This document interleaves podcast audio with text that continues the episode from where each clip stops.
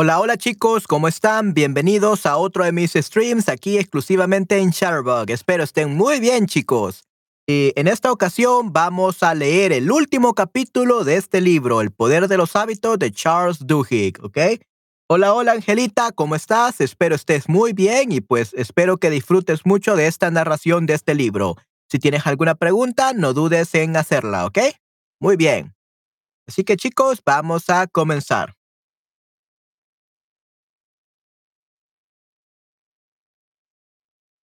Right, I have to change this. Wonder why it didn't work.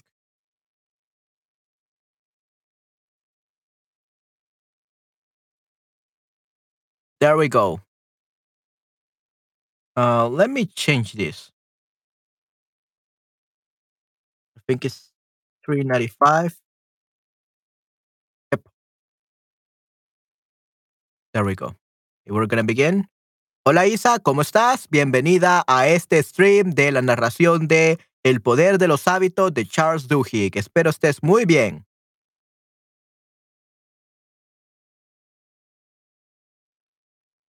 Ok, vamos a empezar ya. Vamos, voy a poner un poco de música para ambientar.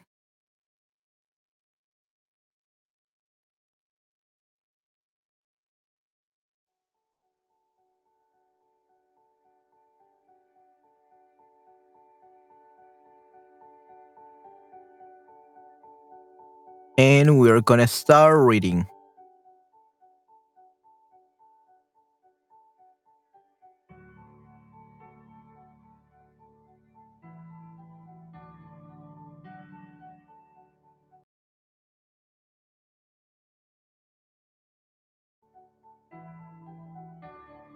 Ok, empecemos chicos a la lectura.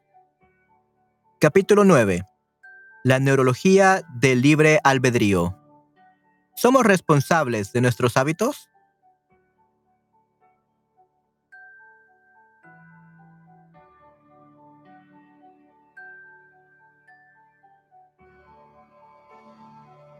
La mañana en que empezó el problema, años antes de darse cuenta que tenía un problema, Angie Bachman estaba sentada en su casa mirando fijamente la televisión, tan aburrida que se planteaba seriamente arreglar el cajón de los cubiertos. Su hija menor había empezado a ir a la guardería hace unas pocas semanas. Sus dos hijas mayores estaban en secundaria y tenían sus vidas tan llenas de amistades, actividades y cotilleos que su madre no podía llegar a entenderlo. Su esposo era agrimensor. Normalmente se iba a trabajar a las 8 de la mañana y no regresaba hasta las 6 de la tarde. En la casa solo estaba ella. Era la primera vez, casi en dos décadas, desde que se había casado a los 19 y se había quedado embarazada a los 20. Era la primera vez en casi dos décadas, desde que se había casado a los 19 y se había quedado embarazada a los 20, a los 20 se pasaba el día envolviendo la comida para el colegio, jugando a las princesas y básicamente dirigiendo un servicio de transporte familiar, que se sentía realmente sola. Cuando iba al instituto, sus amigas le decían que tenía que ser modelo. Era entonces muy guapa. Pero cuando dejó los estudios para casarse con un guitarrista, que al final consiguió un trabajo formal, se convirtió en mamá. Ahora, eran las diez y media de la mañana. Sus tres hijas no estaban. Y ella había recurrido, había recurrido, una vez más, a tapar con un papel el reloj de la, cocina para no mirarlo cada tres minutos. No tenía ni idea de lo que iba a hacer a continuación.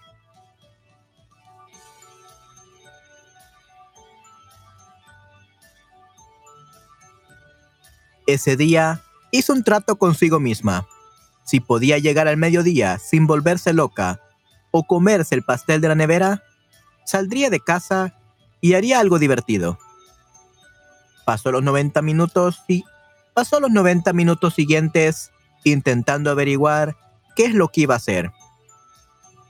Cuando dieron las dos en puntos, cuando dieron las dos en punto, se maquilló un poco, se puso un vestido bonito y se fue a un casino barco en el río que se encontraba a unos 20 minutos de su casa.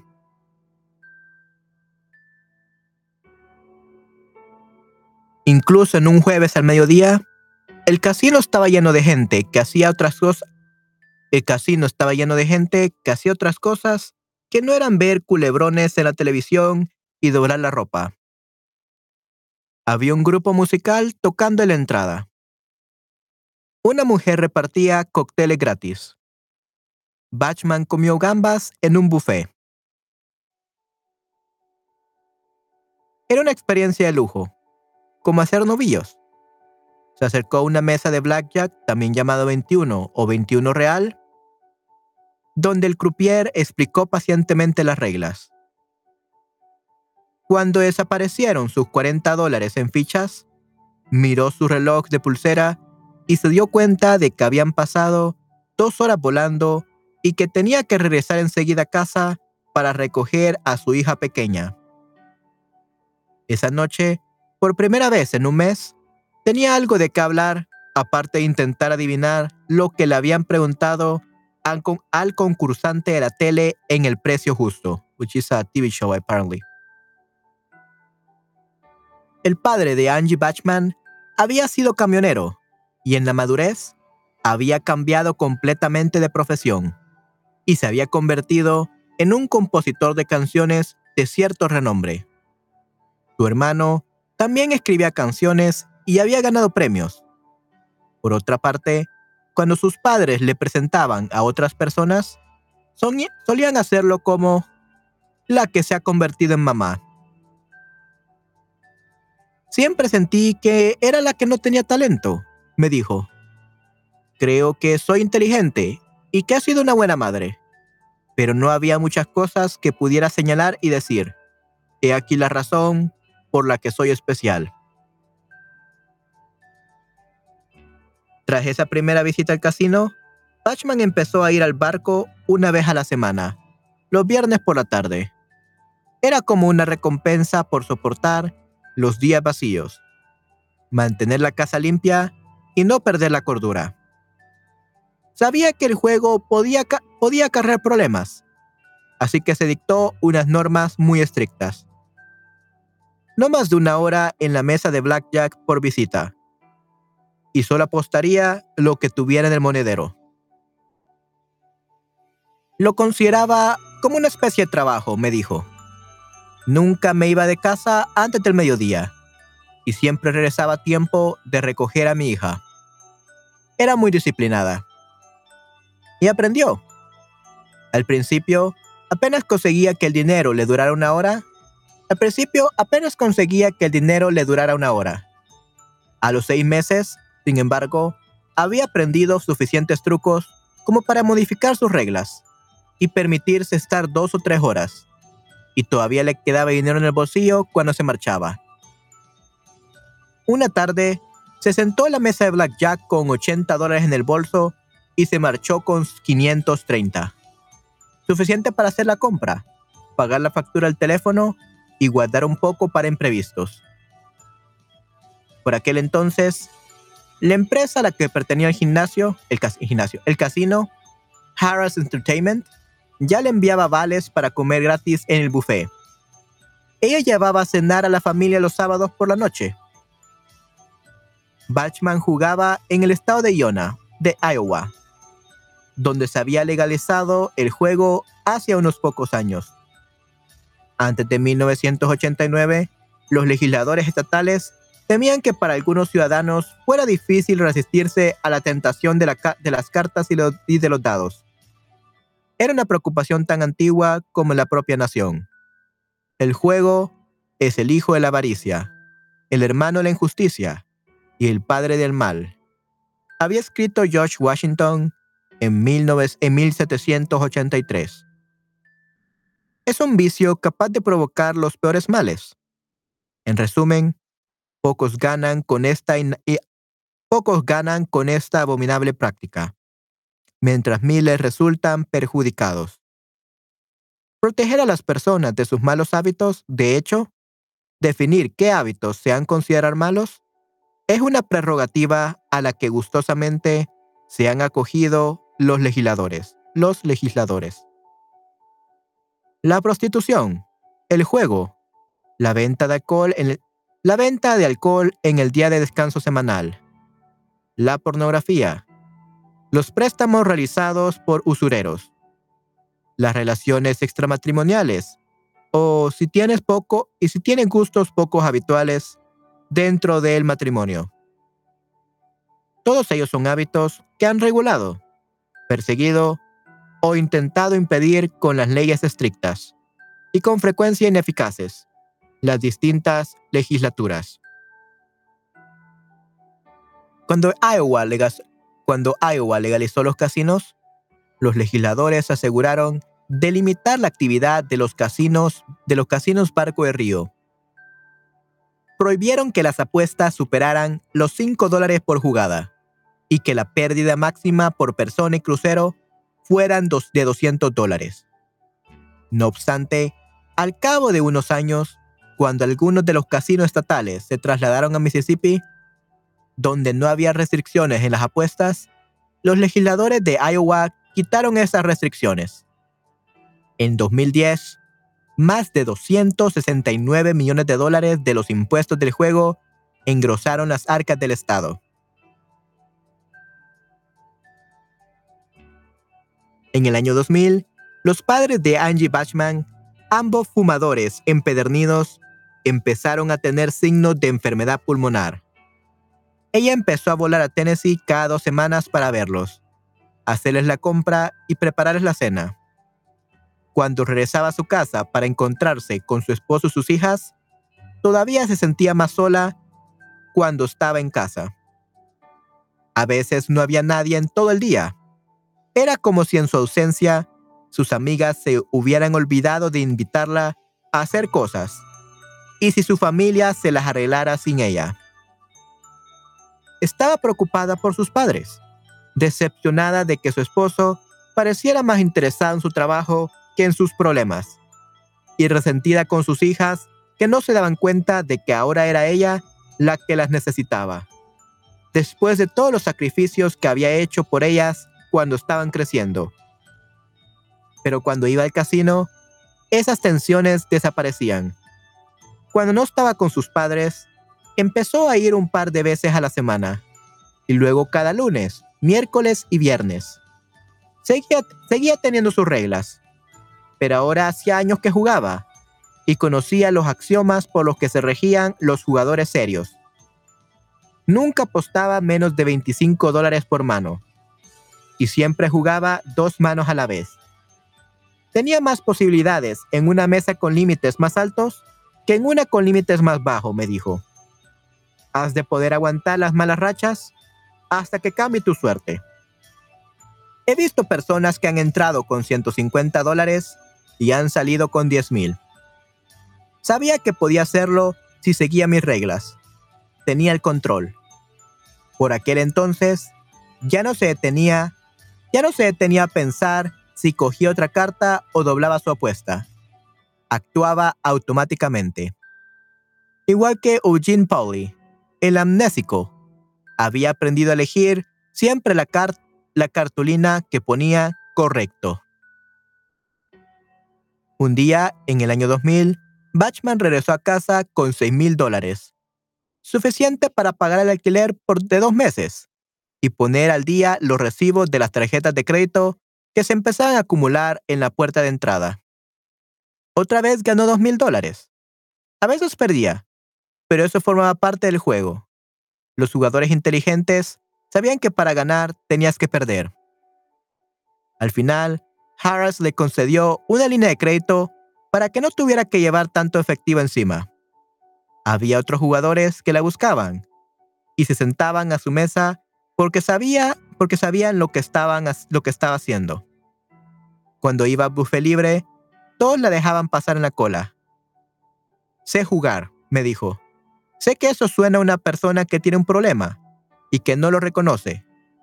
pero el único error que he cometido ha sido no dejarlo. No había nada malo en mi forma de jugar. Sus reglas poco a poco se fueron haciendo más flexibles, así como sus ganancias y sus pérdidas. Un día perdió 80, 800 dólares en una hora. Luego ganó 1200 en 40 minutos. Luego volvió a cambiarle la suerte y se marchó con 4000 dólares. Otro día perdió 3.500 dólares por la mañana, pero a las 13 horas había ganado 5.000 y perdido otros 3.000 por la tarde. El casino apuntaba todo lo que debía y todo lo que ganaba. Ella ya había dejado de controlarse. Hasta que llegó un día en el que no tenía suficiente dinero en su cuenta para pagar el recibo de la luz. Pidió a sus padres que le hicieran un pequeño préstamo luego otro. Un mes les pedía 2.000, 2.500 al siguiente. No era mucho, porque tenían dinero.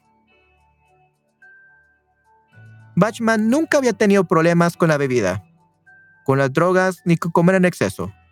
Era una madre normal, con los mismos altibajos que las demás personas. Por lo tanto, la compulsión que sentía por el juego, su impulso insistente hacía que estuviera distraída o irritable cuando no iba al casino. Su pensamiento obsesivo y la satisfacción que sentía cuando tenía una buena racha la pilló totalmente por sorpresa. Era una sensación nueva, tan inesperada que apenas se percató de que era un problema hasta que se había adueñado de su vida. Al mirar hacia atrás, al mirar hacia atrás, pareciera como si no hubiera habido una línea divisora, divisoria. De un día a otro, pasó de ser divertido a ser incontrolable. En 2001, iba cada día al casino. Acudía siempre que se peleaba con su marido o no se sentía valorada por sus hijas. En las mesas de juego, estaba estática y entusiasmada. Las dos cosas a un mismo tiempo. Y sus, preocupaciones se silenciaban tanto que ya no podía oírlas. El subidón de ganar era inmediato el dolor de la pérdida pasaba muy rápido. Ansia de estar estática. Su rutina, le gustaba el juego, eh, tenía recompensa del dinero y una señal de que era necesitaba ir de nuevo al juego era que se peleaba con el marido. Quiere ser una persona importante, le dijo un día a su madre cuando llamó para pedirle más dinero. Sigues jugando porque quieres llamar la atención. Pero no era cierto. Sencillamente Quería sentir que era buena en algo, me dijo. Eso era lo único que había hecho en la vida para lo que parecía tener una habilidad especial. En verano de 2001, la deuda de Batchman con Hara alcanzó los 20 mil dólares. Le había ocultado sus pérdidas a su esposo, pero cuando su madre cerró el, grifo, se desmoronó y confesó. Contrataron a un abogado especialista en deudas, rompió sus tarjetas de crédito y se sentó en la mesa de su cocina a escribir un plan de vida más austero y responsable. Llevó sus trajes a una tienda de compra-venta de ropa usada y tuvo que soportar la humillación de que una jovencita de 19 años rechazara la mayoría, porque decía que no estaban de moda. Al final, empezó a sentir que lo peor ya había pasado. Por último, pensó que la compulsión había desaparecido. Pero por supuesto, ni siquiera estaba cerca del final. Años más tarde, tras haberlo perdido todo y de haber arruinado su vida y la de su esposo, después de haber despilfarrado cientos de miles de dólares y de que su abogado defendiera ante la Corte Suprema que Angie Bachman no jugaba por elección, sino por hábito, y que por lo tanto no se la podía culpar de sus pérdidas, tras haberse convertido en objeto de escarmio en Internet, donde la gente la comparaba con Jeffrey Dahmer y con padres que maltratan a sus hijos. Ella se preguntaba, ¿cuánta responsabilidad tengo realmente? Creo sinceramente que cualquiera que hubiera estado en mi lugar habría hecho lo mismo, me dijo Bachman. En la mañana del mes de julio de, 2008, un hombre desesperado que estaba de vacaciones en la costa oeste de Gales cogió el teléfono y llamó a urgencias. Creo que he matado a mi esposa, dijo. Oh, Dios mío. Pensé que había entrado alguien. Me puse a luchar contra los atacantes. Pero resultó que era Christine. Debía estar soñando algo, o algo parecido. ¿Qué he hecho? ¿Qué he hecho? A los 10 minutos llegó la policía y encontró a Brian Thomas llorando junto a su furgoneta camper. Les explicó que por la noche su esposa y él estaban durmiendo en la furgoneta hasta que, hasta que llegaron unos jóvenes al aparcamiento. Se pusieron a hacer carreras y los despertaron. Movieron la camper a un extremo del aparcamiento y siguieron durmiendo. Luego, al cabo de unas horas, Thomas se despertó y descubrió a un hombre con tejanos y una chaqueta negra de borrego. Uno de los corredores pensó encima de su esposa. Le gritó, lo agarró por el cuello e intentó sacarlo fuera del vehículo. Fue una reacción automática, le dijo a la policía. Cuanto más se defendía el hombre, más apretaba Thomas. El hombre, el, hombre, eh, el hombre le arañó en el brazo e intentó luchar, pero Thomas lo estrangulaba cada vez con más fuerza, hasta que al final dejó de moverse. Luego Thomas se dio cuenta de que, era que no era un hombre lo que tenía entre sus manos, sino a su esposa. La soltó y empezó a tocarle suavemente el hombro, como si quisiera despertarla, preguntándole si se encontraba bien. Demasiado tarde. Pensé que, pensé que había entrado alguien y la estrangulé, dijo Thomas a la policía sollozando. Ella era mi mundo. Durante los diez meses siguientes, mientras Thomas estaba en prisión a la espera de juicio, empezó a hacerse visible un retrato del asesino. De pequeño, Thomas comenzó a ser sonámbulo, en ocasiones muchas veces cada noche. Se levantaba de la cama, caminaba por la casa y jugaba con sus juguetes o se ponía a comer algo. Y a la mañana siguiente no recordaba nada de lo que había hecho. Se convirtió en la anécdota de la casa. Según parece, una vez a la semana daba una vuelta por el jardín o por la habitación de alguien, siempre dormido. Era una costumbre. Su madre le explicaba que los vecinos le preguntaban qué hacía su hijo caminando por el césped descalzo y en pijama. Cuando fue creciendo, se levantaba con cortes en los pies. No recordaba cómo se los había hecho. Una vez nadó en un canal mientras dormía. Cuando se casó, su, su esposa estaba tan preocupada porque pudiera salir dormido de casa y le atropellara algún coche, que cerraba con llave la puerta y dormía con las llaves debajo de la almohada. Cada noche, la pareja se acurrucaba en la cama y nos damos un beso y un abrazo, diría posteriormente Thomas. Luego él se iba a su habitación y dormía solo en la cama. De lo contrario, Christine no pegaba ojo en toda la noche por su agitado sueño, sus vueltas, gritos, gruñidos y paseos esporádicos. El sonambulismo es un recordatorio de que el estado de vigilia y el de sueño no son excluyentes, me dijo Mark Mahwald, catedrático de neurología de la Universidad de Minnesota y pionero en la comprensión de las conductas del sueño. La parte de tu cuerpo que controla tu conducta está dormida, pero las partes que son capaces de realizar actividades muy complejas están despiertas. El problema es que no hay nada que guíe el plan salvo los patrones básicos, salvo los patrones básicos, nuestros hábitos más básicos. Sigues lo que ya hay en tu cabeza, porque no puedes tomar decisiones. Por ley, la policía tenía que detener a Thomas por asesinato, pero todas las pruebas parecían indicar que él y su esposa eran un matrimonio feliz antes de esa terrible noche. No había ninguna denuncia por malos tratos, Tenían dos hijas mayores y acababan de reservar unos pasajes para hacer un crucero por el Mediterráneo para celebrar su 40 aniversario de boda. Los fiscales consultaron a un especialista del sueño, el doctor Chris Erisowski, del Centro de Sueño de Edimburgo, para que examinara a Thomas y evaluara una teoría, que cuando mató a su esposa estaba inconsciente. En dos sesiones distintas, una en el laboratorio de Isikowski y la otra en prisión. Y la otra en prisión, el investigador le puso sensores por todo el cuerpo y midió sus ondas cerebrales, movimiento ocular, los músculos de la barbilla, y de las piernas, el flujo de aire nasal, el esfuerzo respiratorio y los niveles de oxígeno mientras dormía. Tomás no era la primera persona que alegaba que había cometido un crimen durmiendo, y por lo tanto, por extensión, no se le podía considerar responsable de su acto. Hay una larga historia de delincuentes que han alegado ser inocentes debido a un automatismo, como el sonambulismo y otras conductas inconscientes conocidas. En la última década, a medida que nuestros conocimientos de la neurología, de los hábitos y el libre albedrío se han vuelto más sofisticados, esas defensas se han vuelto cada vez más convincentes. La sociedad, representada por nuestros tribunales y jurados, han aceptado que ciertos hábitos son tan poderosos que superan nuestra capacidad para tomar decisiones y que por lo tanto no somos responsables de lo que hacemos.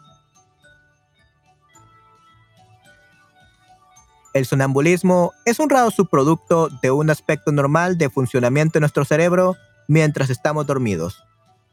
La mayoría de las veces, cuando nuestro cuerpo entra y sale de diferentes fases del descanso, nuestra estructura neurológica primitiva, el tronco encefálico, paraliza nuestras extremidades y sistema nervioso, permitiendo que el cerebro sueñe sin que se duerma el cuerpo. En general, la gente puede hacer la transición de entrar y salir de la parálisis muchas veces durante la noche sin problemas. En neurología, esto se conoce como el interruptor. No obstante, algunas personas tienen fallos del interruptor. Entran en una parálisis incompleta cuando duermen, y sus cuerpos se activan cuando sueñan, o pasan de una fase del sueño a otra. Esta es la causa del sonambulismo, y en la mayoría de los casos, es un problema molesto pero benigno. Alguien puede soñar que se ha estado comiendo un pastel, por ejemplo, y a la mañana siguiente descubrí que la caja de donuts de la cocina está vacía. Otro puede soñar que va al lavabo y luego descubre un charco en el pasillo. Los sonámbulos se pueden comportar de formas muy complejas. Por ejemplo, pueden abrir los ojos, mirar, ir de un lugar a otro, conducir o cocinar. Siempre en estado básicamente inconsciente, porque las partes de su cuerpo asociadas a ver, caminar, conducir y cocinar pueden seguir funcionando sin recibir estímulos de zona más avanzada del cerebro, como el córtex prefrontal. Se sabe que ha habido sonámbulos que han se sabe que han habido sonámbulos que han hervido agua y han preparado un té. Uno llevó una lancha motora, otro conectó una sierra eléctrica y empezó a cerrar leña antes de volver a la casa. Pero en general, los sonámbulos no hacen cosas peligrosas ni para ellos ni para los demás incluso dormidos, tienen el instinto de evitar el peligro. Sin embargo, los científicos han examinado los cerebros de las personas sonámbulas y han descubierto una diferencia entre el sonambulismo, es en que las personas se levantan de la cama y empiezan a actuar según sus sueños u otros impulsos leves, y algo denominado terrores nocturnos. Cuando se produce un terror nocturno, la actividad dentro del cerebro es marcadamente diferente de cuando están despiertos, medio inconscientes o incluso sonámbulos. La gente que padece terrores nocturnos parece que sufre ansiedades terribles, pero no están soñando en el sentido normal de la palabra. Sus cerebros están inactivos, salvo las zonas neurológicas más primitivas, que incluyen lo que se conoce como generadores centrales de patrones. Estas áreas del cerebro son las mismas que estudiaron el Dr. Larry Squire y los científicos del MIT, que descubrieron la maquinaria neurológica del bucle del hábito. De hecho, para un neurólogo, un cerebro que tiene un terror nocturno se parece mucho a uno que sigue un hábito. Las conductas de las personas en pleno terror nocturno son hábitos, aunque el tipo más primario. Los generadores centrales de patrones, que actúan durante el terror nocturno, son causa de patrones de conducta, conductuales como caminar, respirar, estremecerse al oír un ruido fuerte o defenderse contra un atacante. Normalmente no consideramos estos patrones como hábitos, pero eso es lo que son, conductas automáticas tan arraigadas en nuestro sistema nervioso que según muestran los estudios, pueden ocurrir casi sin estímulo de las zonas superiores del cerebro. Sin embargo, estos hábitos cuando se producen durante los terrores nocturnos, son diferentes en un aspecto esencial, puesto que el sueño desactiva el córtex prefrontal y otras áreas de conexión superior, cuando se activa un hábito de terror nocturno, no existe posibilidad alguna de intervención consciente. Si el hábito de luchar o huir se activa por un terror nocturno, no hay, una no hay posibilidad de que alguien pueda contrarrestarlo, contrarrestarlo a través de la lógica o de la razón. La gente que tiene terrores nocturnos no sueña, no sueña como normalmente lo entendemos, dice el neurólogo Mahowald. No hay tramas complejas como las que usted y yo podamos recordar de una pesadilla. Si recuerdan algo, es solo una imagen o emociones. Peligro inminente, miedo horrible, la necesidad de defenderse o de defender a alguien. Pero esas emociones son muy fuertes. Son algunas de las señales más básicas para todo tipo de conductas que hemos aprendido en nuestra vida. Responder a una amenaza huyendo o defendiéndonos es algo que todos hemos practicado desde que éramos bebés. Y cuando se producen esas emociones, el cerebro superior no tiene la oportunidad de el cerebro superior no tiene la oportunidad de situar las cosas en su contexto y reaccionamos tal como nos indican nuestros hábitos más profundos. Corremos o luchamos, o seguimos el patrón de conducta que les resulte más fácil a nuestro cerebro. Cuando una persona en medio de un terror nocturno empieza a sentirse amenazada o sexualmente excitada, dos de las experiencias más comunes del terror nocturno, reacciona siguiendo los hábitos asociados con esos estímulos. Ha habido personas que al, experimentar un terror nocturno han saltado desde tejados con la convicción de que estaban huyendo de sus agresores. Han matado a sus propios bebés porque creían que luchaban contra fieras salvajes han violado a sus esposas, aunque éstas le suplicaran que se detuvieran, porque una vez que empieza la excitación del durmiente, éste sigue el hábito arraigado para satisfacer su impulso. El sonambulismo parece permitirnos alguna opción. Algo de participación por parte de nuestro cerebro superior que nos dice que nos mantengamos alejados del borde del tejado. Sin embargo, una persona poseída por un terror nocturno Simplemente sigue el bucle del hábito donde quiera que esté la. Donde quiera que esté la conducta. Su rutina, eh, recompensa es atacar al atacante, una señal y rutina. Algunos científicos sospechan que los terrores nocturnos pueden ser genéticos. Otros dicen que enfermedades como el Parkinson hacen que las personas sean más propensas.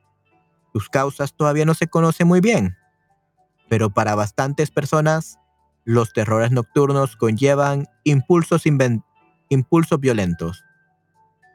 Y la violencia relacionada con los terrores nocturnos parece ser una reacción a una imagen amenazadora concreta que el individuo puede describir posteriormente, escribió un grupo de investigadores suizos en 2009. Entre las personas que padecen algún tipo de disfunción del sueño, en el 64% de los casos, se han registrado intentos de ataques al consorte, con heridas en el 3% de los casos. Tanto en Estados Unidos como en el Reino Unido, hay toda una saga de asesinos que han alegado que los terrores nocturnos les han hecho cometer crímenes que jamás, que jamás hubieran cometido conscientemente. Cuatro años antes de que arrestaran a Thomas, por ejemplo, un hombre llamado Jules Lowe fue declarado inocente de asesinar a su padre de 83 años de edad, tras declarar que el ataque se había producido durante un episodio de terror nocturno. La acusación reclamó que era del todo inverosímil, que Lowe estuviera dormido mientras daba puñetazos, patadas y taconazos a su padre durante más de 20 minutos, dejándole más de 90 heridas, dejándole más de 90 heridas. El jurado no estuvo de acuerdo y le liberó. En septiembre de 2008, una mujer de 33 años, Donna Shepard, Shepard Saunders, casi ahogó a su madre con una almohada sobre la cara que mantuvo durante 30 segundos. Fue puesta en libertad del cargo de intento de asesinato, alegando que había actuado dormida. En 2009, un soldado británico admitió haber violado a un adolescente, pero dijo que estaba dormido inconsciente cuando se desvistió, le bajó las bragas a la chica y empezó a abusar de ella. Se despertó a la mitad de la violación. Se disculpó y llamó a la policía. He cometido una especie de delito, le dijo el operador del número de emergencias. Sinceramente, no sé qué ha sucedido. Me he despertado cuando estaba encima de ella. Tenía una historia clínica de, padecer, de padecer terrores nocturnos y fue declarado inocente. En el siglo pasado, más de 150 asesinos y violadores se han librado del castigo alegando este automatismo de defensa. Jueces y jurados, actuando en nombre de la sociedad, han dicho que, puesto que los asusados no habían elegido cometer sus delitos, ya que no participaron conscientemente en el acto de violencia, no deben cargar con la culpa. El caso de Brian Thomas también parecía que se debía a una situación de trastorno del sueño más que un impulso asesino. Jamás me perdonaré, le dijo a uno de los fiscales. ¿Por qué lo hice? Después de que el doctor Itzikowski, el especialista del sueño, observara a Tomás en su laboratorio, en su laboratorio, prometió sus hallazgos. Tomás estaba dormido cuando mató a su esposa. No había cometido el crimen conscientemente. Cuando comenzó el juicio, los fiscales presentaron pruebas al jurado. Thomas había admitido haber asesinado a su esposa. Le dijeron al jurado. Sabía que era sonámbulo. Su fallo no tomar precauciones durante sus vacaciones, alegaron, le hacía responsable de su crimen. Pero a medida que seguían sus argumentaciones, a los fiscales le quedó claro que estaban luchando por una causa perdida. El abogado de Tomás alegó que su cliente no tenía la intención de matar a su esposa. De hecho, esa noche ni siquiera controlaba sus propias acciones. Por lo contrario, había reaccionado automáticamente ante la percepción de una amenaza. Estaba siguiendo un hábito tan casi tan antiguo como nuestra propia especie. El instinto de defenderse de un ataque y de proteger al ser querido. Cuando las partes más primitivas de su cerebro fueron expuestas a una señal, alguien que intentaba estrangular a su esposa, su hábito tomó el control y se puso a luchar sin la menor probabilidad de que su conexión superior pudiera interceder. Tomás era culpable nada más ni menos que de ser humano, alegó su abogado, y de reaccionar de la forma que su sistema nervioso y hábitos más primitivos lo obligaban a hacerlo. Incluso los propios testigos de la acusación parecían reforzar la defensa. Aunque Tomás sabía que era sonámbulo, los propios psicólogos de la acusación dijeron que nada podía indicar que en algún momento pudiera llegar a matar. Nunca había atacado a nadie, a nadie antes mientras dormía. Nunca había hecho daño a su esposa. Cuando el psiquiatra de la acusación subió al estrado, el abogado de Tomás empezó su interrogatorio. ¿Era justo que Tomás fuera declarado culpable de un acto que no podía saber que iba a suceder? La doctora Caroline Jacob dijo que, en su opinión, Tomás no podía haber previsto que podía llegar a cometer un crimen y si era condenado y sentenciado al hospital Broadmoor, donde se encontraban algunos de los criminales enfermos mentales más peligrosos, bueno, ese no es su lugar. A la mañana siguiente, el fiscal jefe se dirigió al jurado. En el momento del asesinato, el defendido estaba dormido y su mente no controlaba lo que hacía su cuerpo, dijo. Hemos llegado a la conclusión de que no serviremos al interés público buscando un veredicto especial por parte de ustedes. Por consiguiente, no vamos a presentar más pruebas y les invitamos a que den directamente un veredicto de inocencia.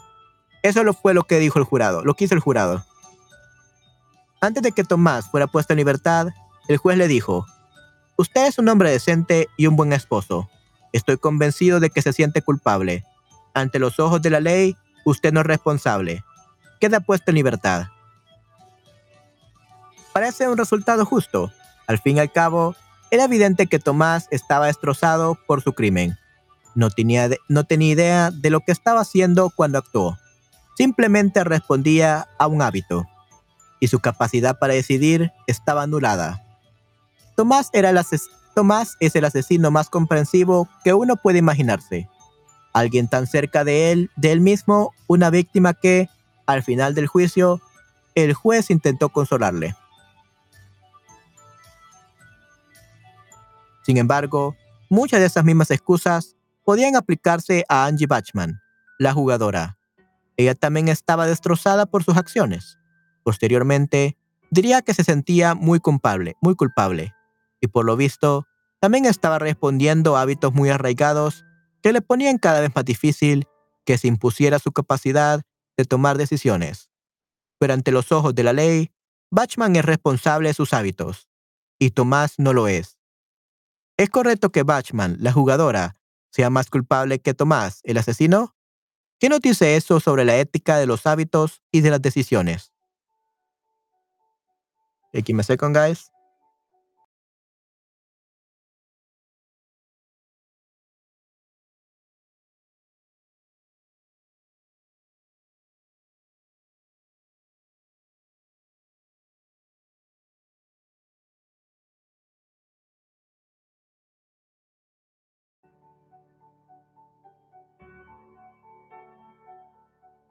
Let's continue.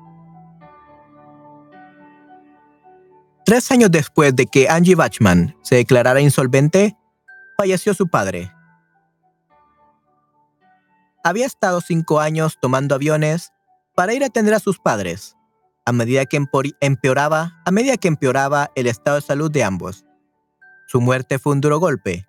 Dos meses después murió su madre. Todo mi mundo se desintegró, me dijo. Cada mañana, cuando me despertaba, por un momento había olvidado que se habían ido, y de pronto me venía a la cabeza de que ya no estaban, y sentía como si estuviera alguien de pie, eh, como si estuviera alguien de pie encima de mi pecho. No podía pensar en otra cosa. No sabía qué hacer cuando me levantaba la cama. Cuando se leyeron sus testamentos, Bachman se enteró de que había heredado casi un millón de dólares invirtió 275 mil dólares en comprar otra casa para su familia, en Tennessee, cerca de donde habían vivido sus padres, y gastó un poco más para trasladar a sus hijas mayores cerca de ellos para estar todos juntos. Los casinos no eran legales en Tennessee, y no quería volver a caer en los malos patrones, me dijo.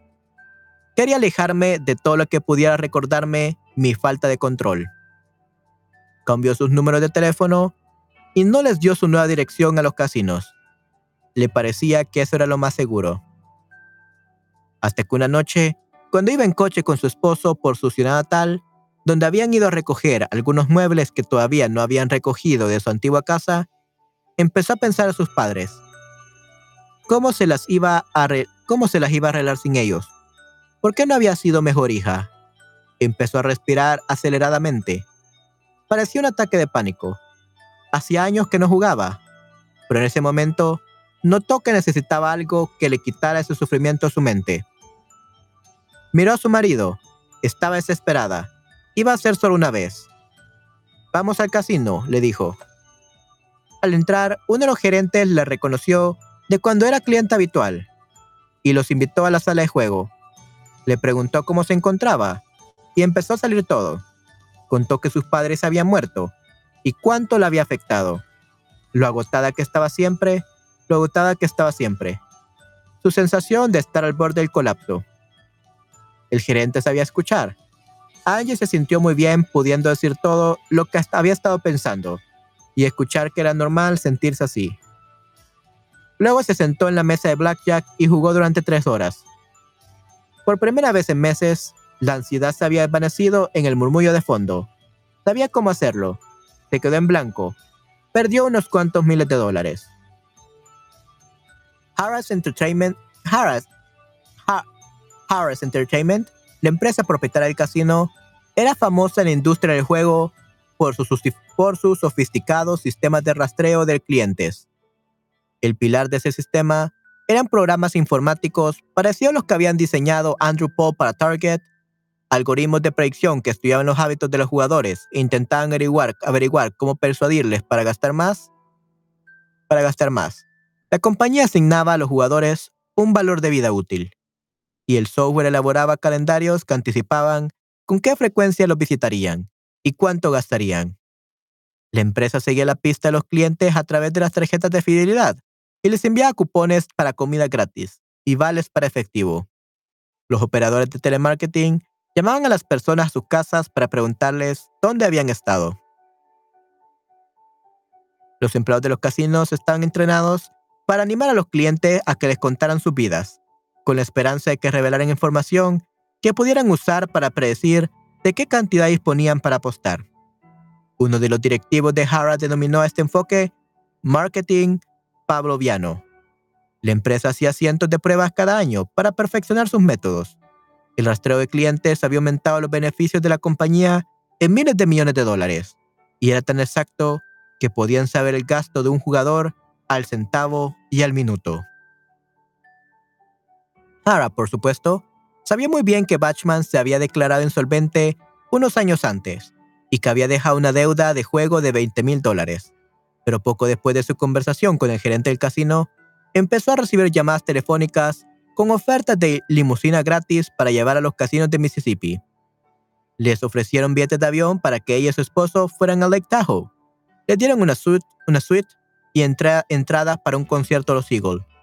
Les dije, mi hija ha de venir y quiere traer un amigo, me dijo Bachman. Ningún problema, respondió la empresa. Les regalaron todos los billetes de avión y las habitaciones.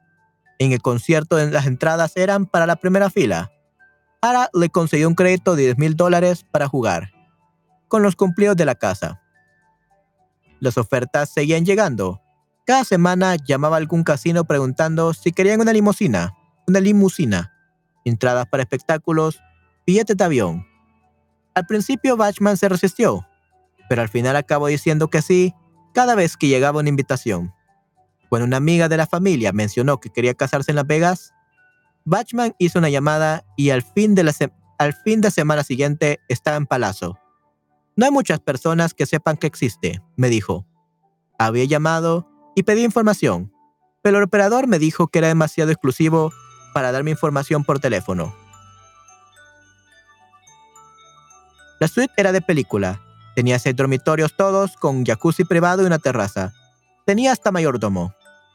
Cada vez que entraba en un casino, sus hábitos de jugadora se apoderaban de ella nada más entrar. Solía jugar durante horas seguidas. Al principio empezaba con poco, usando solo el dinero del casino. Cuando la cifra aumentaba, recargaba su ficha sacando dinero de un cajero automático no le pareciera que hubiera ningún problema. Al final apostaba de 200 a 300 dólares por mano, dos manos, dos manos cada vez, a veces tandas de hasta 12 horas seguidas.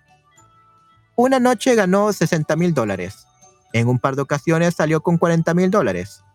Una vez fue a Las Vegas con 100 mil dólares en el bolso y regresó a casa sin nada. Eso no cambió para nada su estilo de vida. Su cuenta bancaria seguía estando tan llena que no sabía qué pensar en el dinero, que no tenía que pensar en el dinero. Para eso le habían dejado la herencia a sus padres, para que pudiera divertirse. Cada vez que intentaba controlarse, las llamadas de los casinos se volvían más insistentes. Uno de los anfitriones me dijo que si no conseguía que yo fuera este fin de semana, le despedirían. Me decían, les dimos entrada para ese concierto y les ofrecimos una hermosa habitación ¿Y usted no ha jugado mucho últimamente? Bueno, tenían todas esas atenciones conmigo. En 2005, murió la abuela de su marido, y toda la ciudad y toda la familia fue a su ciudad natal para el funeral. Ella fue al casino la noche antes del servicio para despejarse la cabeza y estar mentalmente preparada para la actividad que le esperaba el día siguiente.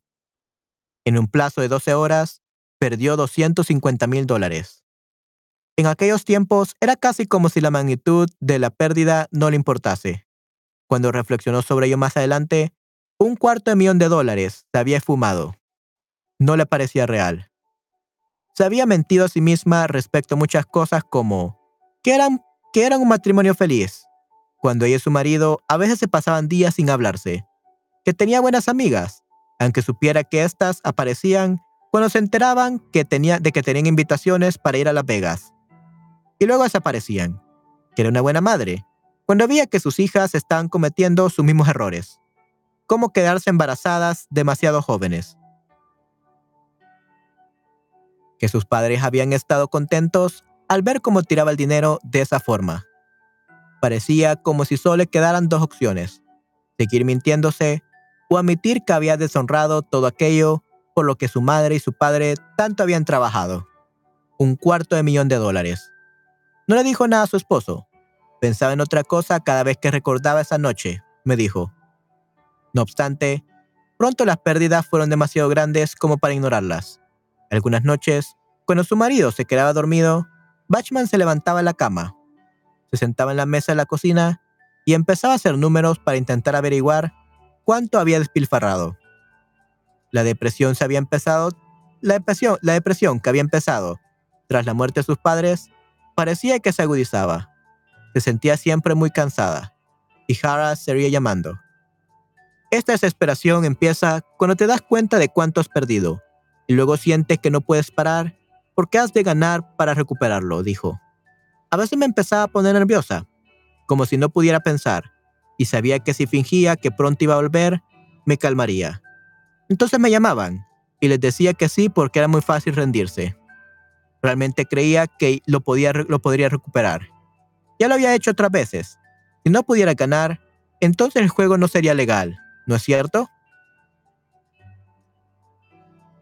En 2010, un neurocientífico cognitivo, Reza Habib, pidió a 22 personas que se introdujeran en un aparato de resonancia magnética y miraran una máquina tragaperras que giraba constantemente.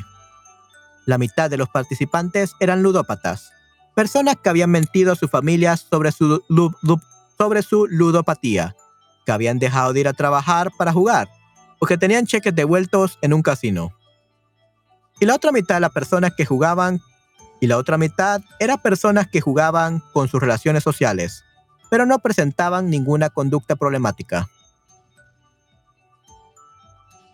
A todos los pusieron estirados boca arriba dentro del estrecho tubo y les pidieron que miraran en una pantalla de vídeo cómo giraban los rodillos con el 7 de la suerte, las manzanas y las barras doradas. La tragaperras con tu computerizada estaba programada para dar resultados.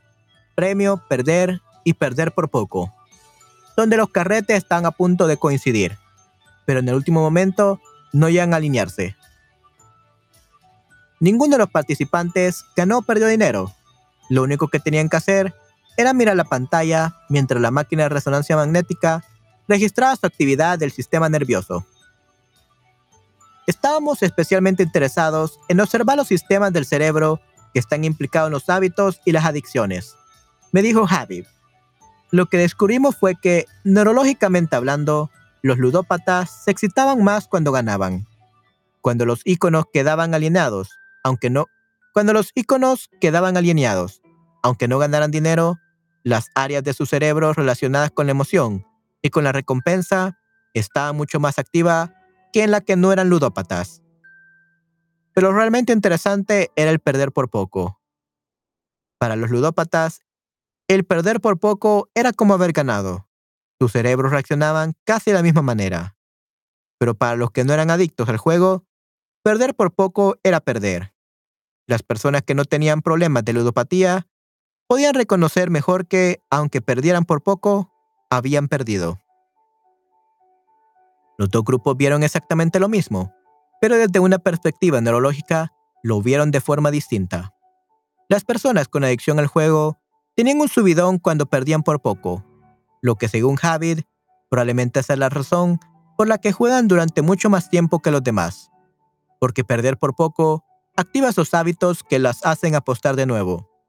Los jugadores sociales, al perder por poco, experimentan una dosis de aprensión que desencadenaba otro hábito, el de voy a dejarlo antes de que sea peor.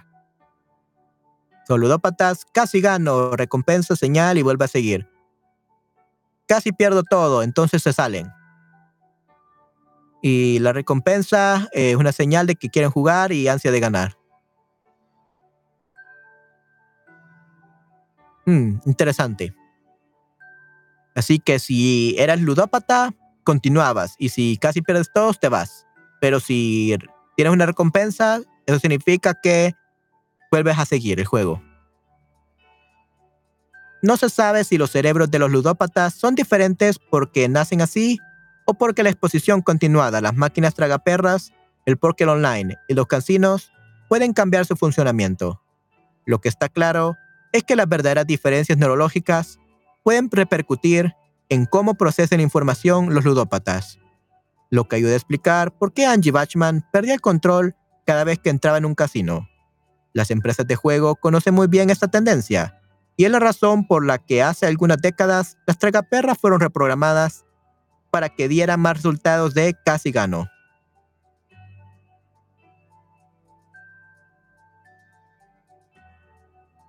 Los jugadores que siguen apostando después de los casi gano son los que hacen que los casinos, hipódromos y loterías del Estado sean tan lucrativos.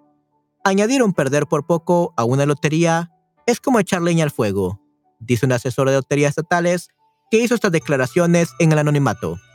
¿Quieres saber por qué se han disparado las ventas? Cada uno de los calzones de rasca y gana están diseñados para hacerte creer que casi ganas. Las áreas del cerebro que investigó Havik en su experimento, los ganglios basales y el tronco encefálico son donde residen los hábitos, así como donde empiezan los terrores nocturnos. En la última década, cuando apareció la nueva generación de fármacos para esa región del cerebro, como medicamentos para el Parkinson, aprendimos mucho sobre lo sensibles que pueden ser algunos hábitos de los estímulos externos. Se han emprendido acciones legales populares contra empresas farmacéuticas en Estados Unidos, Australia y Canadá, alegando que esos medicamentos hacían que los pacientes jugaran, comieran, compraran y se masturbaran compulsivamente al tener como objetivo el circuito implicado en el bucle del hábito. En 2008, un jurado federal de Minnesota concedió a un paciente una indemnización de 8,2 millones de dólares en un juicio contra una empresa farmacéutica después de que éste reclamara que su medicación le había incitado a perder en el juego más de 250 mil dólares. Todavía hay cientos de casos similares pendientes.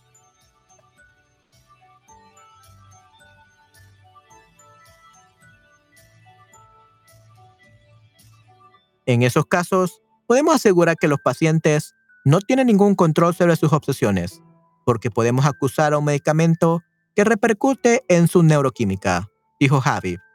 Pero cuando observamos los cerebros de las personas, que son jugadoras compulsivas, tienen un aspecto muy parecido, salvo que no pueden echarle la culpa a una medicación. Les dicen a los investigadores que no quieren jugar, les dicen a los investigadores que no quieren jugar, pero que no se pueden resistir a sus impulsos. Entonces, ¿por qué decimos que esos jugadores tienen el control sobre sus acciones y los pacientes de Parkinson no?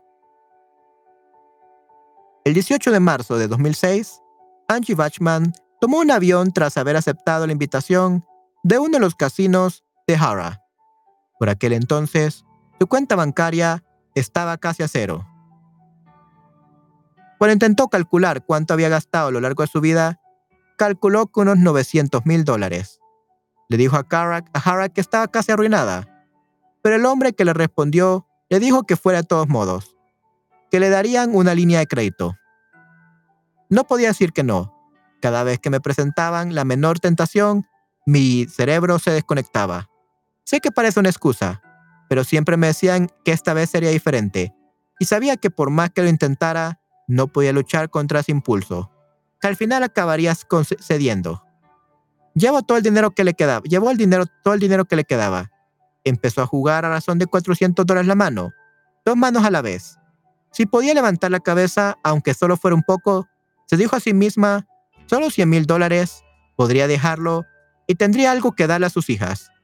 Su esposo estuvo con ella durante un rato, pero a medianoche se fue a la cama. A eso de las 2 de la madrugada, había perdido todo el dinero que tenía. Un empleado de Cara le entregó un pagaré para que lo firmara. Firmó hasta seis pagarés para conseguir más efectivo, hasta un total de 125 mil dólares. A eso de las 6 de la mañana, tuvo una buena racha y su montón de fichas empezó a crecer. La gente se reunió en torno a ella. Hizo un recuento rápido. Todavía no había bastante para pagar los pagarés que había firmado, pero si seguía jugando bien, podría salir de esta ganando y dejarlo para siempre. Ganó cinco veces seguidas. Solo tenía que pagar 20 mil dólares más para salir del bache. Entonces el croupier sacó un 21, luego otro, y unas cuantas manos después, un tercer 21. A las 10 de la mañana ya no le quedaban fichas. Pidió más crédito, pero el casino se lo negó. Batchman abandonó la mesa de juego mareada y se fue a su suite. Tenía la sensación de que el suelo temblaba a sus pies. Colocó una mano en la pared porque casi porque si notaba que se desmayaba, sabía dónde apoyarse. Cuando llegó a su habitación, su marido la estaba esperando. Lo he perdido todo, le dijo. ¿Por qué no te ¿Por qué no te duchas y te acuestas? le dijo él. No pasa nada. También has perdido otras veces. Lo he perdido todo, repitió. ¿Qué quieres decir? No nos queda dinero, dijo ella. Nada. Al menos tenemos la casa, dijo él. No se atrevió a decirle que había aceptado una línea de crédito poniendo la casa como garantía y que la había perdido. Oh my. Brian Thomas asesinó a su esposa. Angie, Angie, Angie Bachman dilapidó su herencia. ¿Hay alguna diferencia en la forma en que la sociedad debería asignar la responsabilidad? El abogado de Tomás alegó que su cliente no era culpable de la muerte de su esposa, porque había actuado inconscientemente, de manera automática. Su reacción se desató por su convicción de que alguien los estaba atacando. No eligió matar, dijo, su abogado, y no debería ser considerado responsable de su muerte. Por la misma lógica, Bachman, por lo que sabemos de la investigación de Reza Habib, sobre el cerebro de los ludópatas, también se sentía arrastrada por fuertes impulsos.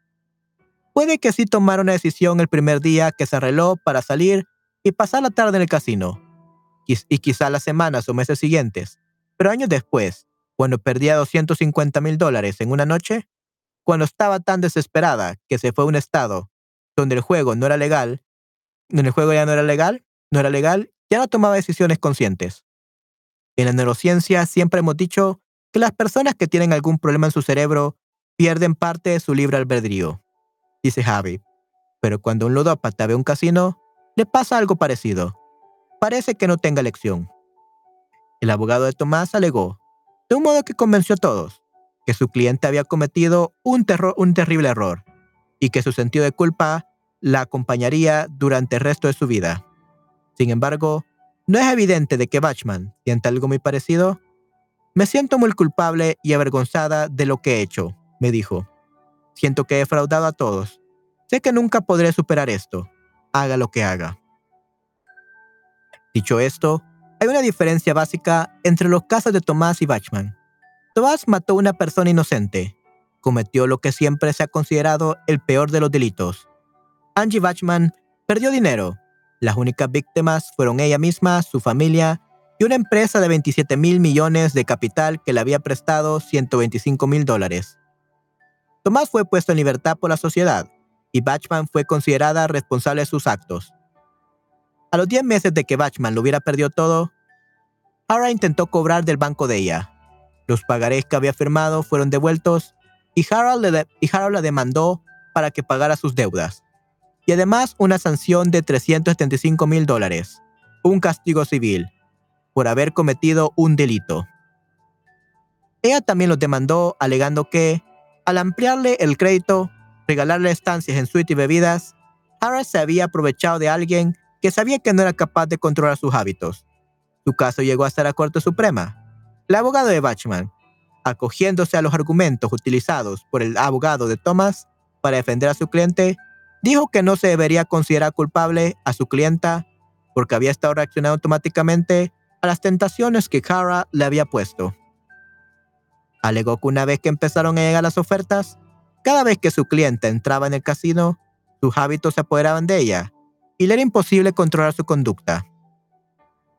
los jueces, en nombre de la sociedad, dijeron que Bachman había hecho mal. No hay ninguna ley que prohíba a un director de un casino intentar embaucar o contactar con jugadores que sabe que son compulsivos, escribió el tribunal. Indiana tenía un programa de exclusión voluntaria, en el que cualquier persona podía apuntarse en una lista para que los casinos le prohibieran entrada. Y la existencia del programa de exclusión voluntaria indica que la ley considera que los ludópatas se han de responsabilidad de prevenir su compulsión y de protegerse ellos mismos de esta, escribió el magistrado Robert Rocker. Quizá la diferencia en los veredictos de Tomás y Bachman sea justa. Al fin y al cabo, es más fácil solidarizarse con un viudo desolado que con un ama de casa que lo ha despilfarrado todo. Pero ¿por qué más fácil? Porque parece una víctima el afligido esposo, mientras que la jugadora arruinada tuvo lo que se merecía. Porque algunos hábitos parece que han de ser fáciles de controlar, mientras que otros parecen estar fuera de nuestro alcance. Lo más importante, ¿Es correcto llegar a hacer esta distinción? el llegar a ser buenos, escribió Aristóteles en su Ética a Nicómaco, piensan algunos que es obra naturaleza, otros que del hábito, otros que la instrucción. Para Aristóteles, los hábitos eran lo más importante. Las conductas que suceden inconscientemente son la prueba de nuestro verdadero yo.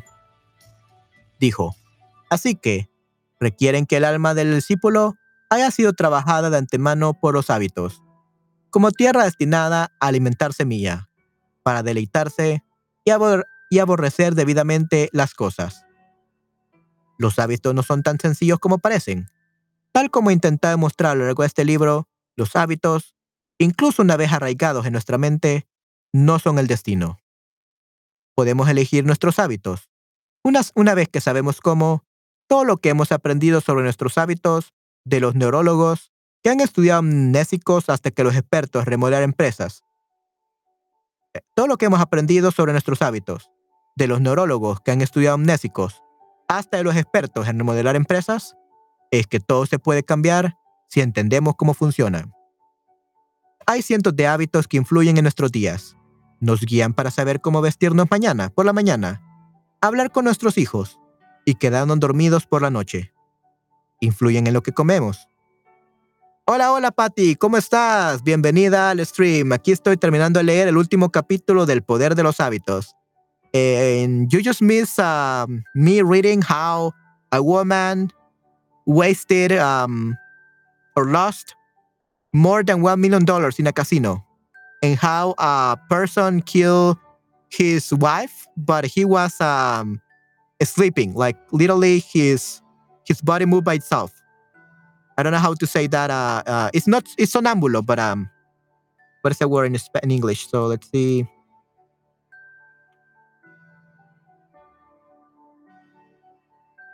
A sleepwalker. Like uh, he was a sleepwalker, being it too. Oh wow, yeah, yeah, estoy bien, yeah. Um, but yes, he was a sleepwalker and he killed his wife because he literally thought someone was attacking his wife. But it was just a dream. It was a nightmare, and no one was attacking his wife. He attacked his wife. So yeah, very hard stuff. Muy muy malo. Yeah, that's what happened. Okay, let's continue. Hay cientos de hábitos que influyen en nuestros días. Nos guían para saber cómo vestirnos por la mañana, hablar con nuestros hijos y quedarnos dormidos por la noche. Influyen en lo que comemos y cómo hacemos nuestros negocios, o en si hacemos ejercicio o nos tomamos una cerveza después de trabajar. Cada uno tiene una señal distinta y nos ofrece una recompensa única. Algunos son sencillos y otros son complejos dependen de desencadenantes emocionales y ofrecen premios neuroquímicos sutiles. Pero todos los hábitos, por complejos que sean, son maleables. Los alcohólicos más adictos pueden estar sobrios. Las empresas más disfuncionales se pueden transformar. Un mal estudiante puede llegar a ser un gerente con éxito. Sin embargo, para modificar un hábito, has de decidir cambiarlo. Has de aceptar conscientemente el duro trabajo de identificar las señales y recompensas que dirigen las rutinas de los hábitos y encontrar alternativas. Has de saber que tienes el control y ser lo suficientemente consciente como para usarlo. Y cada capítulo de este libro está dedicado a ilustrar un aspecto diferente de por qué es real ese control.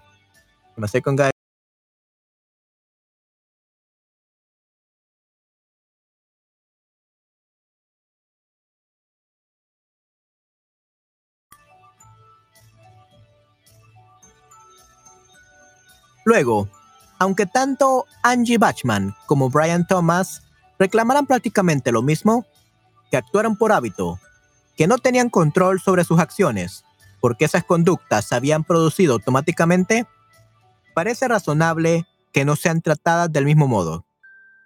Es justo que Angie Bachman fuera considerada responsable y que Brian Thomas fuera puesto en libertad porque, en primer lugar, Thomas no conocía los patrones que le llevaron a matar, mucho menos que pudiera llegar a dominarlos.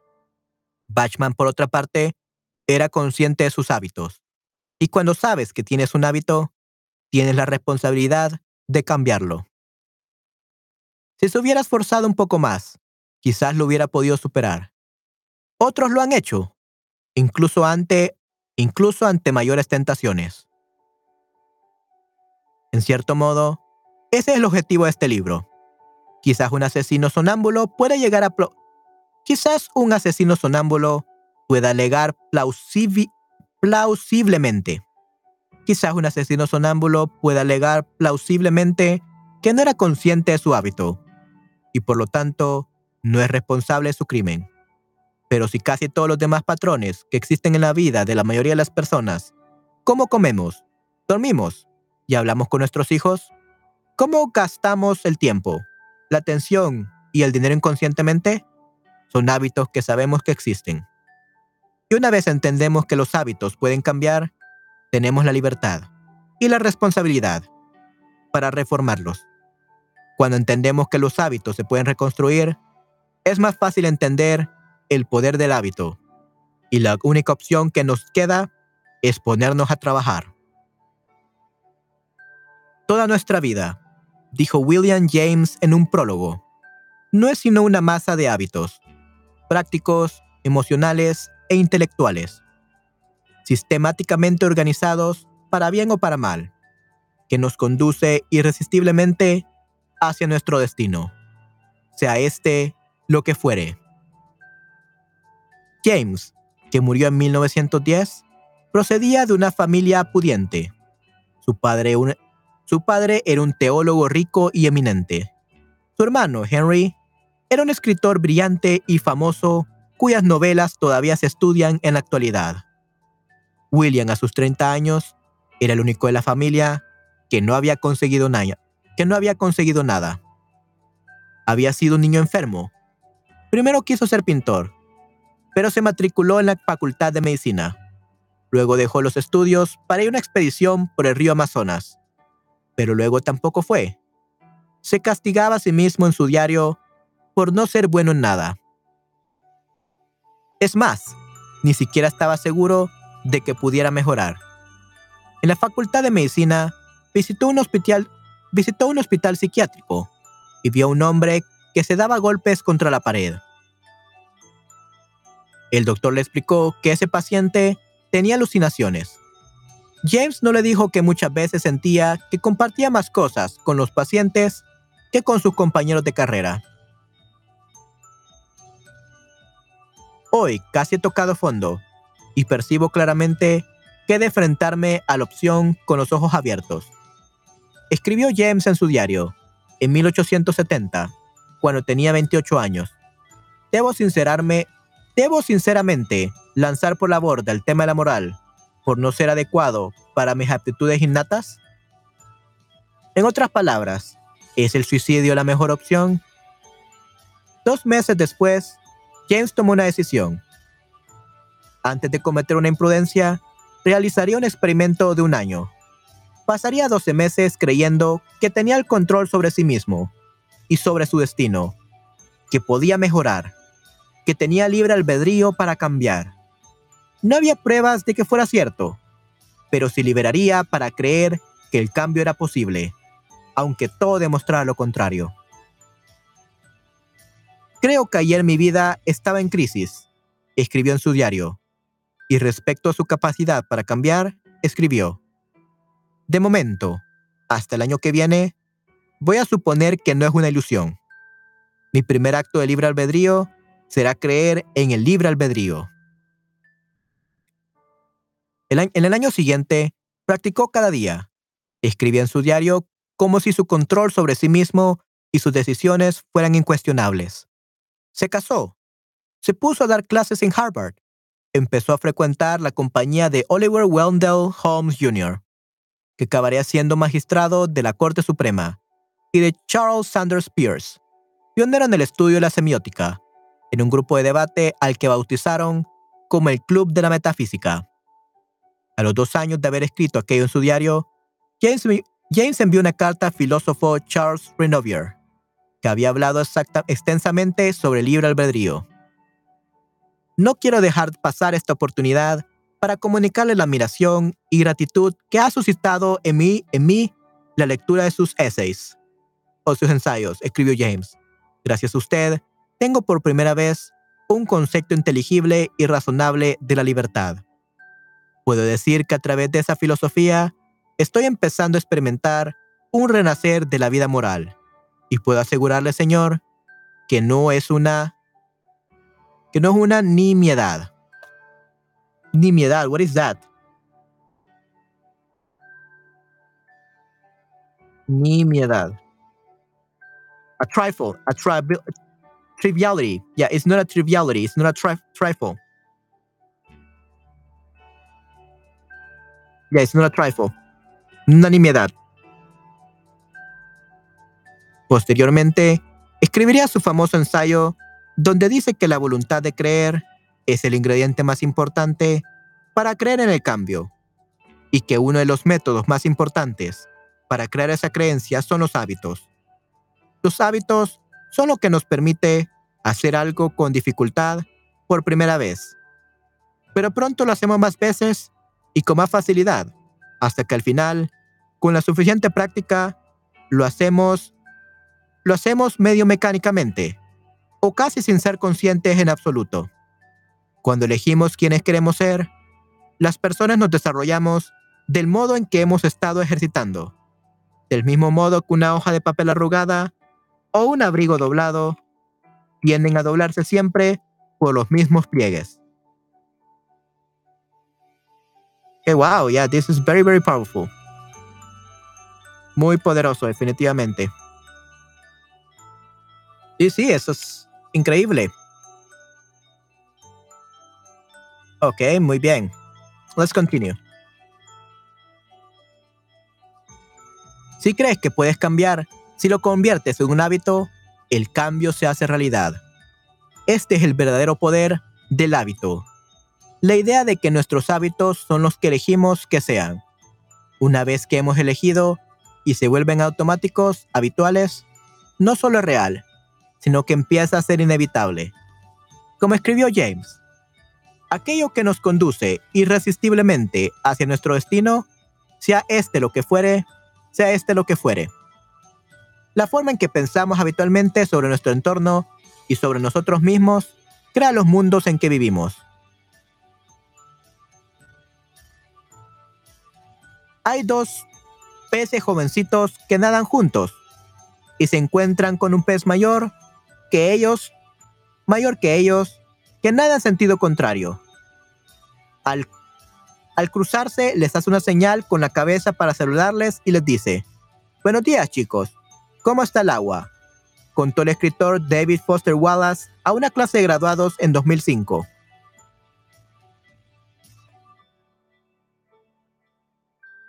¿Ok? Y los dos pececitos nadan un poco más hasta que al final uno de ellos mira al otro y le dice, ¿qué diablos es el agua? El agua, los hábitos y los patrones. Son las opciones inconscientes y las decisiones invisibles que nos rodean a diario, las cuales, por el mero hecho de contemplarlas, se vuelven invisibles, se vuelven visibles. Y cuando algo se hace visible, está bajo nuestro control. A lo largo de su vida, William James escribió sobre los hábitos y su función principal para crear felicidad y éxito. Al final dedicó todo un capítulo de su obra maestra, Principios de Psicología, a este tema. El agua, dijo, es la mejor analogía para el funcionamiento de los hábitos. El agua cava un canal para sí misma, que se ensancha y se hace profundo y cuando ha dejado de fluir y vuelve a hacerlo nuevo, reanuda el camino que ella misma había trazado antes. Tú sabes cómo rehacer este camino. Ahora ya puedes nadar. And we're done with the book. Okay, Patty, so you came just at the right time for the ending. Wow, yeah, this is. It was really how would I say it? this was really shocking. Impactante, impactante, shocking, yeah. Very powerful chapter. Un capítulo muy impactante. So it began by talking about a woman who lost more than a million dollars in a casino and a man who was a sleepwalker that killed his husband, here his wife. But then at the same time, we talk about a guy who was the black sheep. Grizzly, okay, muy bien, yeah, Grizzly, who was the black, black sheep of his family. He was 30 years old and he had not achieved anything in his life. He wanted to commit suicide. He went to a psychiatric hospital. But he said one day, I'm going to change my life. And then he became a Harvard professor in just two years, but just changing his life. 30 years of being useless, being told that he wasn't good for anything, being a black sheep. And then he got married in two years just by changing his habits and becoming a professor at Harvard. If he can do it, we can also do it. Yeah, in two years. Yeah, exactly. Yeah, in two years. So 30 years of being useless. And in two years, he achieved so many things.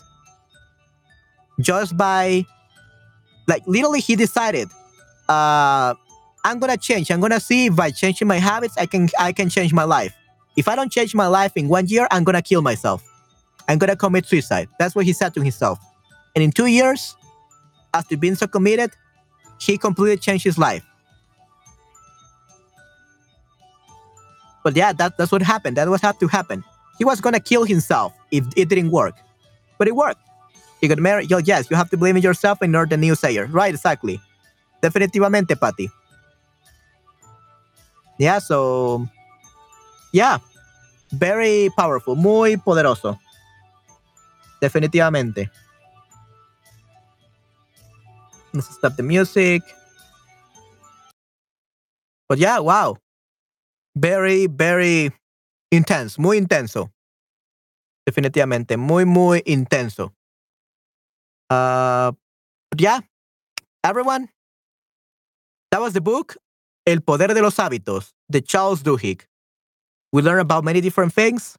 We learn about how the power of habits can change a whole company. It was one of the worst companies into the one of the richest and most uh, safe.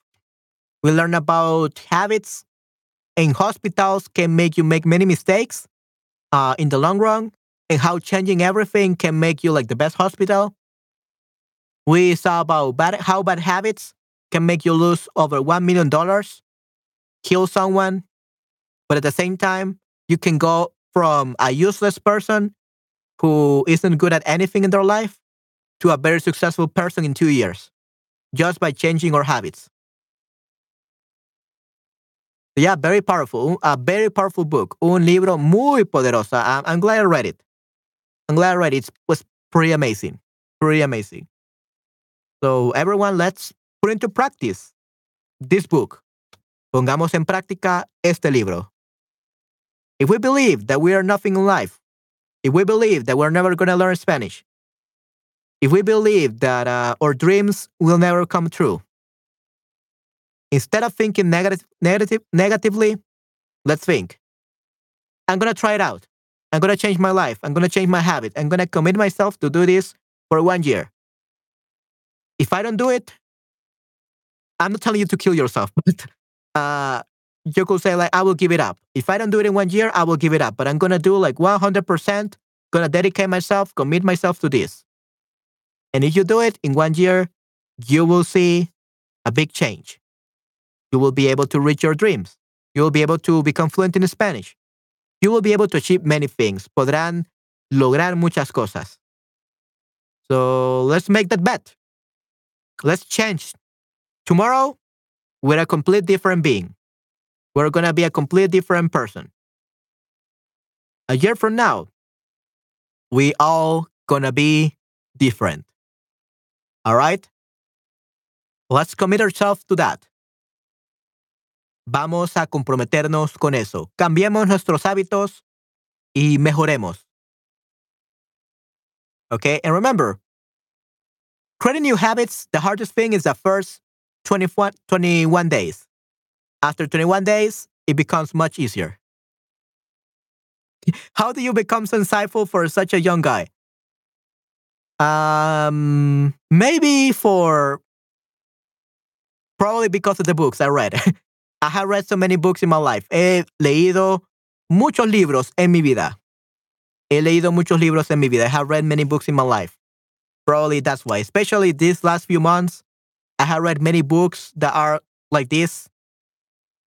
Um, with you guys in, in the streams. So reading is powerful. La lectura es poderosa.